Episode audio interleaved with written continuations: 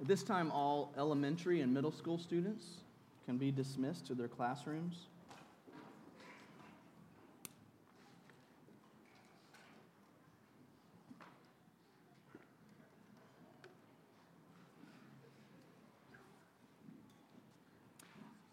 I was not planning on saying anything that I'm about to say the next minute, but Bob told me before service that I should be honest because we like to be vulnerable here at Wellspring. So that's what I'm going to do. Um, my wife, Sarah, and I have been um, struggling the past couple weeks. We received some really difficult news kind of in regards to some of our family, and so we are drained. Um, I'm drained emotionally and physically. I do not want to be up here today, okay?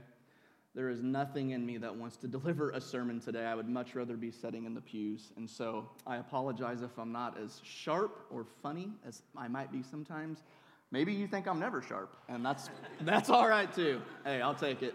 Um, maybe I'm, yeah, maybe I'm not. But it was, it was funny. I told Bob, I was like, you know, if we only preached when like life was going well, it might be like one sermon a year right? So that's just the reality of living in a fallen world. So I'll take any grace and support you guys want to give me today. Um, the past couple weeks, we have been diving into our If You Love Me series. And we have looked at how um, this topic of obedience is really difficult for us as Americans, isn't it? Nobody tells us how we should live. That's what we tend to think. But we're talking about obeying and disobeying God Almighty, okay? There are eternal consequences in regards to whom we pledge our allegiance. In week one, Bob laid out three key truths around this topic. The first is that God is creator, that we are here by his choosing. Second is that his desire is to bless us and to, uh, and to provide more than enough for us. And number three, he expects us to follow his commands. And obedience to God is not simply about following his rules, it's about whether or not we trust that he's good. Okay? That's at the heart of obedience. He cares about why we choose to obey him and the motives that drive us. That's what matters to him. Last week, we examined the cost of our disobedience. There are consequences to our sin. Most of us, it looks like blame, shame, or hiding. The price we pay for our disobedience impacts our physical bodies, literally, our mental, emotional, spiritual health, and it impacts all of our relationships. Bob said the ripple effect of our sin is always more profound than we want to imagine.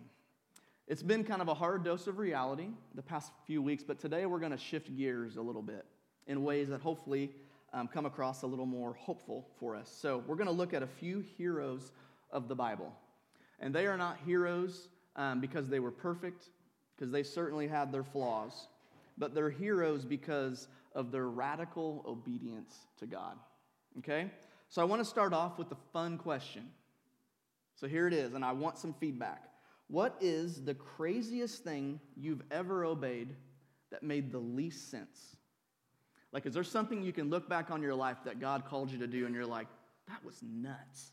What is the craziest thing God ever asked you to do that you actually obeyed? So the floor is open. Let's not, you know, go on long rants explaining it, just kind of the short version. The craziest thing God ever asked you to do that you actually did.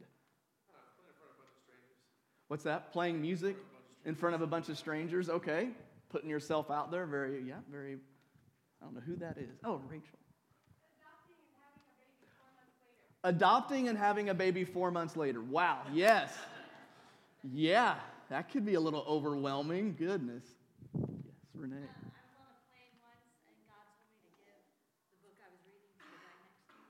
Okay, she was on a plane once, and God told her to give the book she was reading next to the person next to her. That could be super awkward.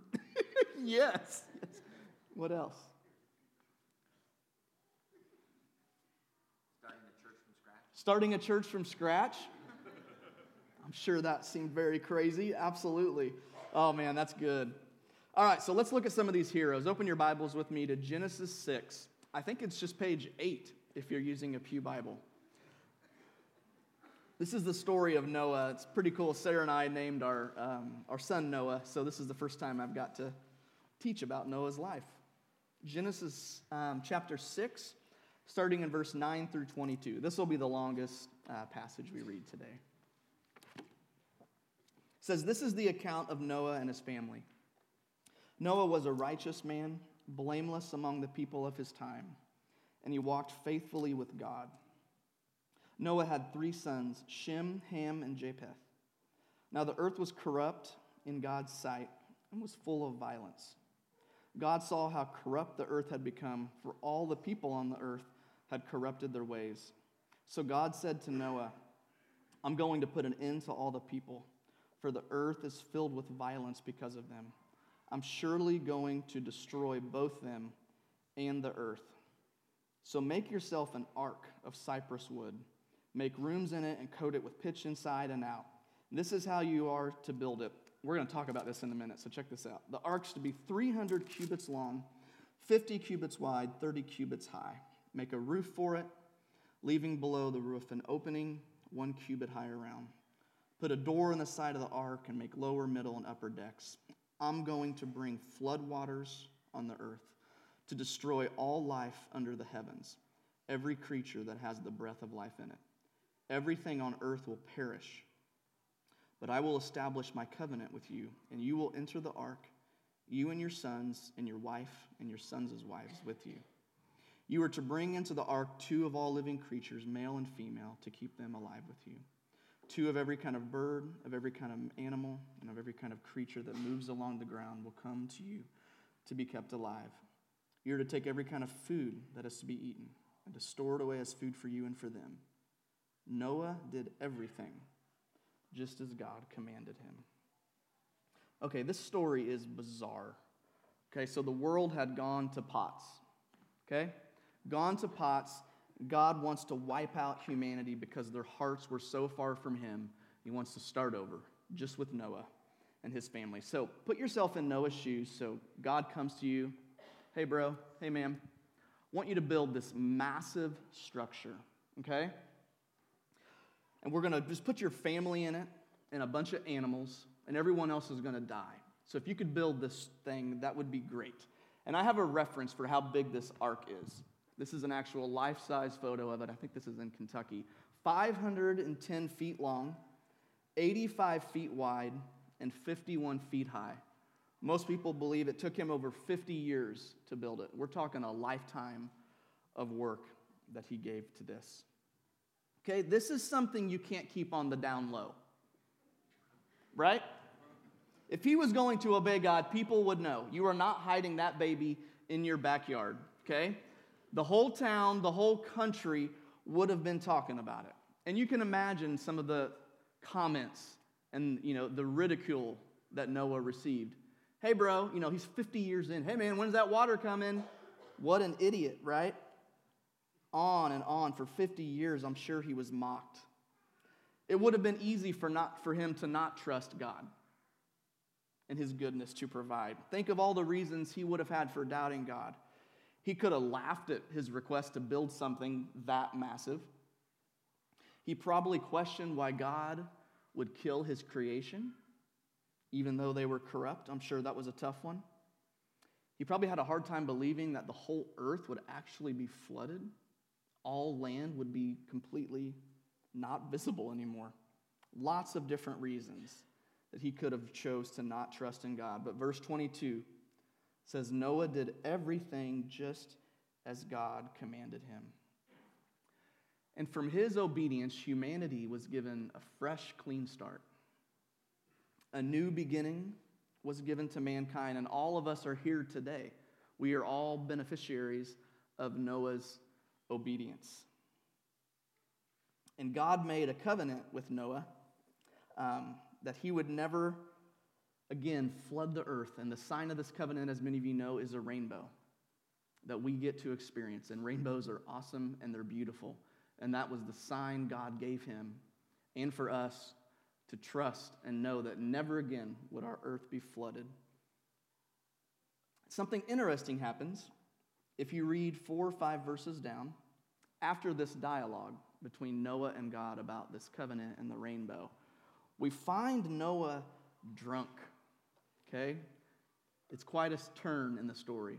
Not only was he drunk, but we find him lying naked in his tent, completely exposed. And many people believe that with Noah's drunkenness came sexual misconduct, as those two can go pretty well together, right? So Noah's life really is kind of a strong warning to those of us who have been walking with Jesus for many years. Perhaps in our pride, we think that we've got some things figured out. Goodness. Not a fan of Noah. We've got some things figured out, we can think, or that maybe our ability to reject temptation is quite a bit stronger than those that are younger or weaker in their faith. Noah obeyed God the vast majority of his life, no doubt about it, but even he was flawed and he stumbled. So we can be inspired by his obedience to do something that crazy. And we can also be comforted in knowing that God is not looking for perfect people. He's just looking for people who will say yes. People who will say yes even when it doesn't make sense. People who will say, God, wherever you go, I'll go, even if I can't wrap my mind around it. Let's look at our second hero. Turn over a few pages to Genesis 12. I'm going to look at the story of um, Abraham. Abram, Abraham, same name. Same person here. Genesis 12, verses 1 through 4. It says, The Lord had said to Abram, Go from your country, your people, and your father's household to the land I will show you. I will make you into a great nation, and I will bless you. I will make your name great, and you will be a blessing. I will bless those who bless you, and whoever curses you, I will curse. And all peoples on earth will be blessed through you. So Abram went as the Lord had told him. So God comes to Abraham, says, Hey, I'm going to make you great. I'm going to bless you. Everyone's going to be blessed through you. It sounds like peaches, right? It sounds awesome. But God told him to leave his country, leave his home, and go to this new land that you would be revealed along the way.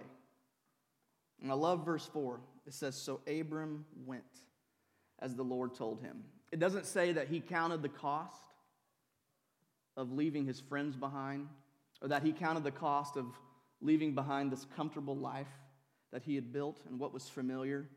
It says that he went. God called, he obeyed. And if you keep reading about Abraham's life, you'd come across some crazy stuff, okay? God wanted to bless the world through him. And the sign that would be used to signify this blessing would be circumcision. So let's talk about painful obedience for a minute, okay? Abraham was 99 years old when he was circumcised. Think about that, dudes. Yeah, 99 years old. Most likely, he did it himself.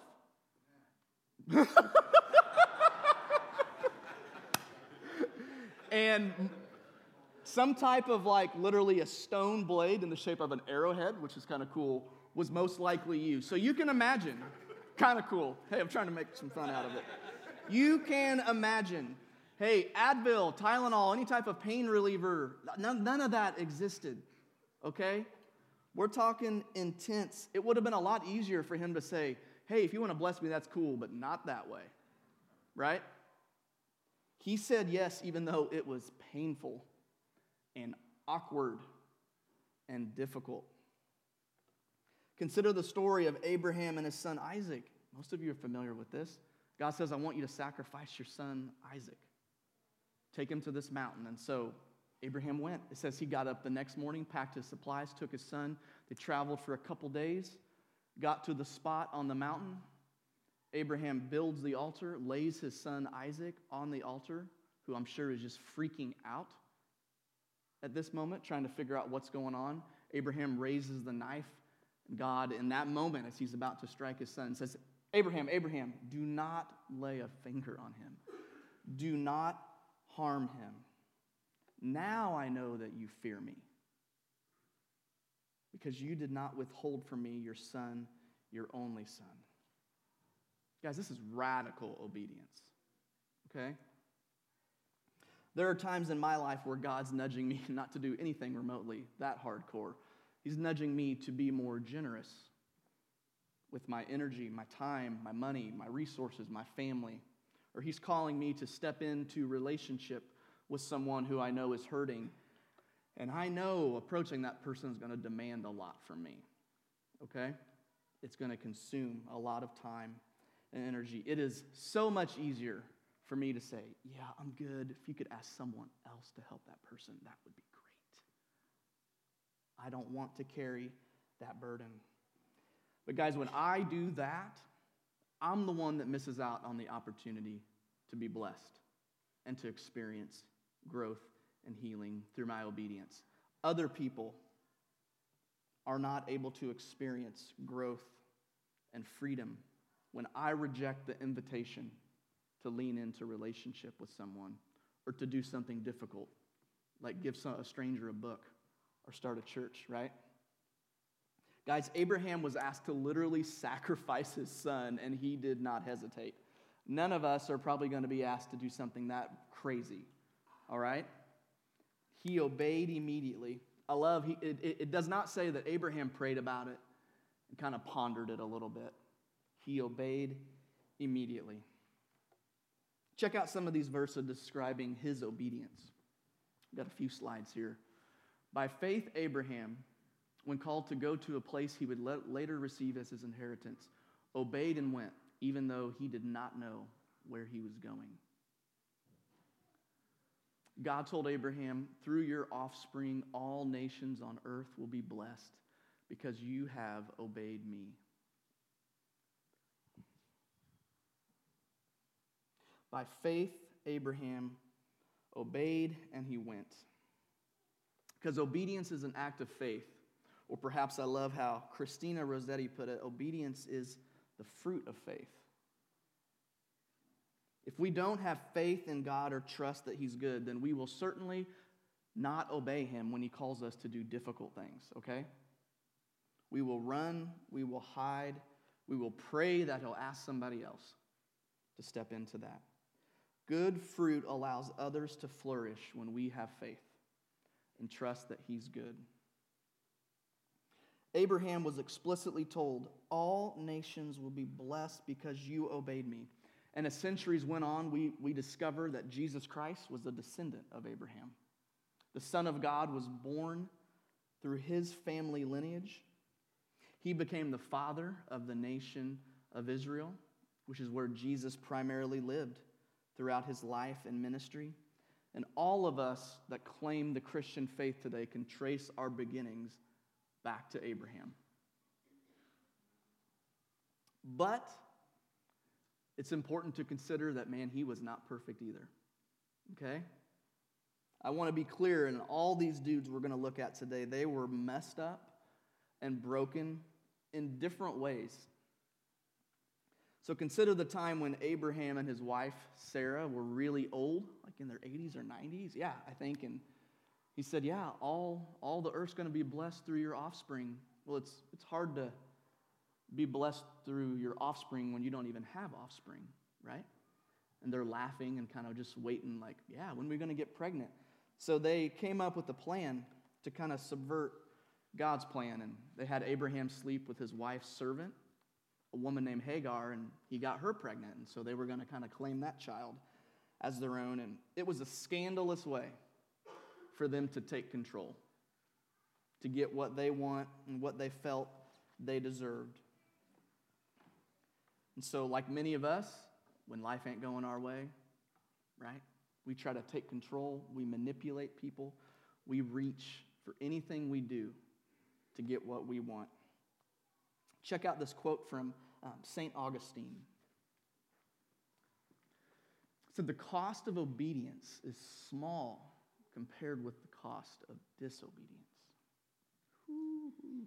Imagine if Noah had not obeyed God. There's a chance none of us would be here. Humanity could have just been wiped out for all. Think about the cost of disobedience for Abraham and his wife Sarah. So, the woman that was pregnant, Hagar, God came to her and said, Hey, you're pregnant with a son through Abraham. But he's going to be a wild man whose hand, his hand will be against everyone, everyone will be against him, and he will live in hostility towards all his brothers. That sounds pretty rough. That is not a peaceful or a very enjoyable life. This was some of the cost of Abraham's disobedience. Deuteronomy 28 tells us that we will be blessed if we obey the Lord and cursed if we disobey. So God is clear follow him and live life to the full. Reject him and live a life that falls far short of what he has planned for you and what he desires for you. And when it comes to obeying and disobeying God, most of us, maybe some of us do, most of us don't flat out reject God's commands. We just don't fully obey them. So check this out. I got a quote by this old Scottish pastor named Ebenezer Erskine. Sweet name. Says, So often we give God a partial obedience. We do not dare to disobey, but we do not care to obey fully. So we compromise. We do some of what we should, thus removing the stigma of disobedience. But we refrain from the most difficult or objectionable or uncomfortable part, and thus try to get the best of both worlds. Go ahead and leave that up for a minute. I want to get your guys' thoughts, maybe just a few of you. How have you seen this to be true in your life? Why do we, why do you think partial obedience is somehow acceptable? What do you think? Justin. I think because it comes, that partial obedience reminds me of we do it because of the opinion of other people. As long as we look like we're doing what we're supposed to do on the outside, they don't have to know what's really going on. And so to us, partial obedience is the cover for as long as everyone else around me thinks that I'm obeying God, I'm this godly person, then I'm good. When, when we go home, we know that's not the case. Yeah, that's good. He's saying partial obedience, a lot of times we do that to look good in front of our family or friends, church community. And it's, hey, if other people are saying good job, then we must be really obeying God. Yeah, that's good. Anyone else? Aaron. Well, I just think when I'm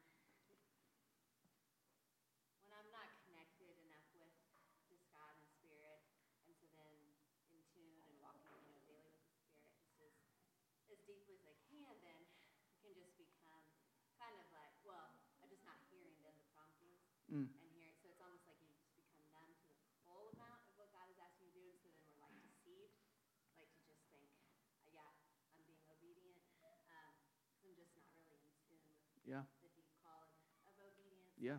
Yeah, just really kind of deceiving myself. Yeah, that's good. She said when, you know, when we don't live really in tune, when we don't walk with the Spirit, we can't even hear the, the full call of God or even really fathom that, let alone be obedient to it because we're not aware of it. Good. My struggle is that I have a tendency, this is my fault, I have a tendency to think that I've already done enough or I'm already doing enough, that I kind of have an out, okay?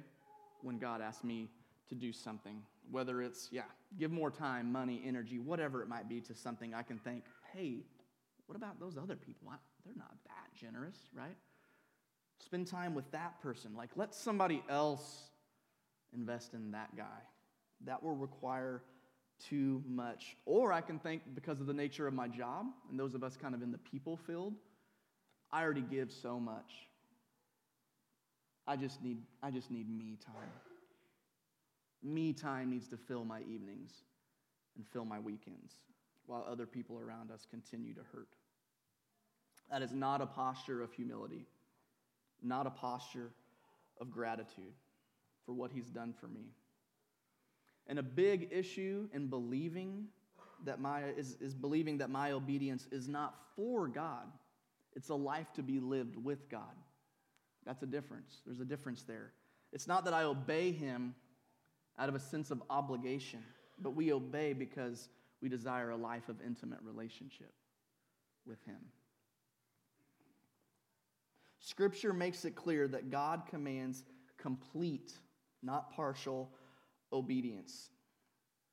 Obedience to God is an essential element of a covenant relationship with Him. If we love Him, we will be like Him. Plain and simple. Look at how Scripture tells us to live. Got a few more slides here. It says, I gave them this command Obey me, and I will be your God, and you will be my people. Walk in obedience to all I command you, that it may go well with you. Be holy, because I, the Lord your God, am holy. I think we have one more. Yes. And now, Israel, what does the Lord your God require of you? But to fear the Lord your God, to walk in all his ways, to love him, to serve the Lord your God with all your heart and with all your soul, and to keep the commandments and statutes of the Lord, which I am commanding you today for your good. Last week, Bob took some time and talked about the, the Bible hero Moses. Moses is another one of those guys. This is the last one we're going to look at that we can kind of put on a pedestal, those men of faith. But man, he was flawed too, okay? Moses had a temper, okay? He was an angry person. He actually killed somebody, so he was a murderer. Probably not his proudest moment.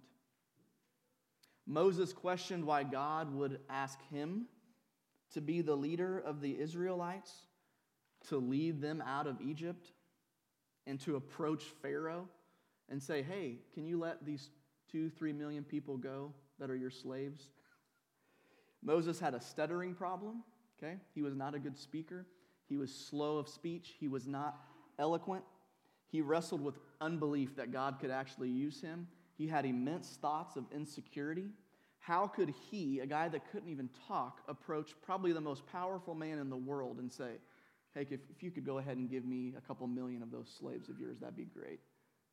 Who was he? And for Moses and many of us, our disobedience comes when we see things through the lens of our perceived capacity, right? Our perceived skill set.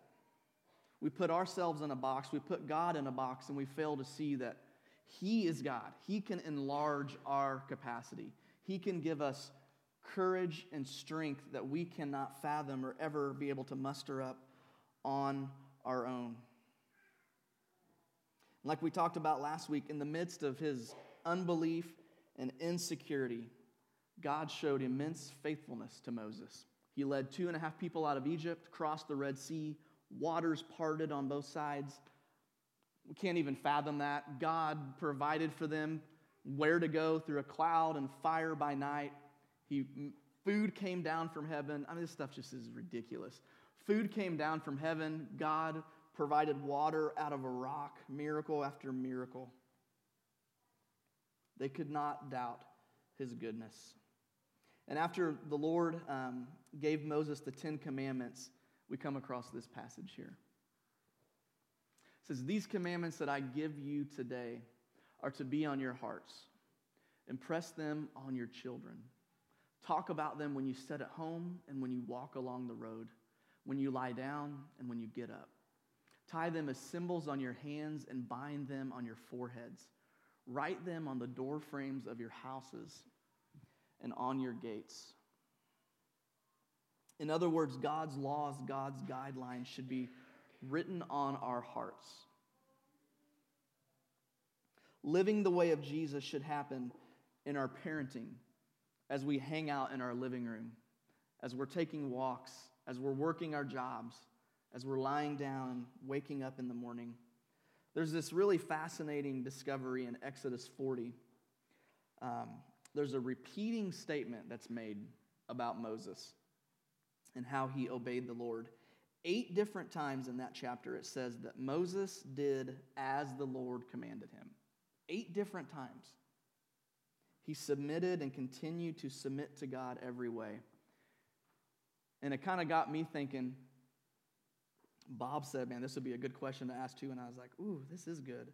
So think about this. Could God write a chapter about a season in your life where you did just as He commanded? Could God write a chapter about a season in your life and you did just as He commanded you? Guys, as we come to the communion table here in a few minutes, the question for us is not isn't whether or not God's good.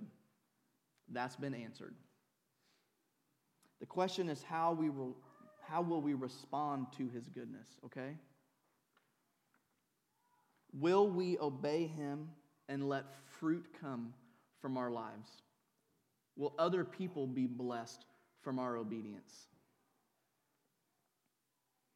Or consider this consider how you've been blessed through the obedience of others.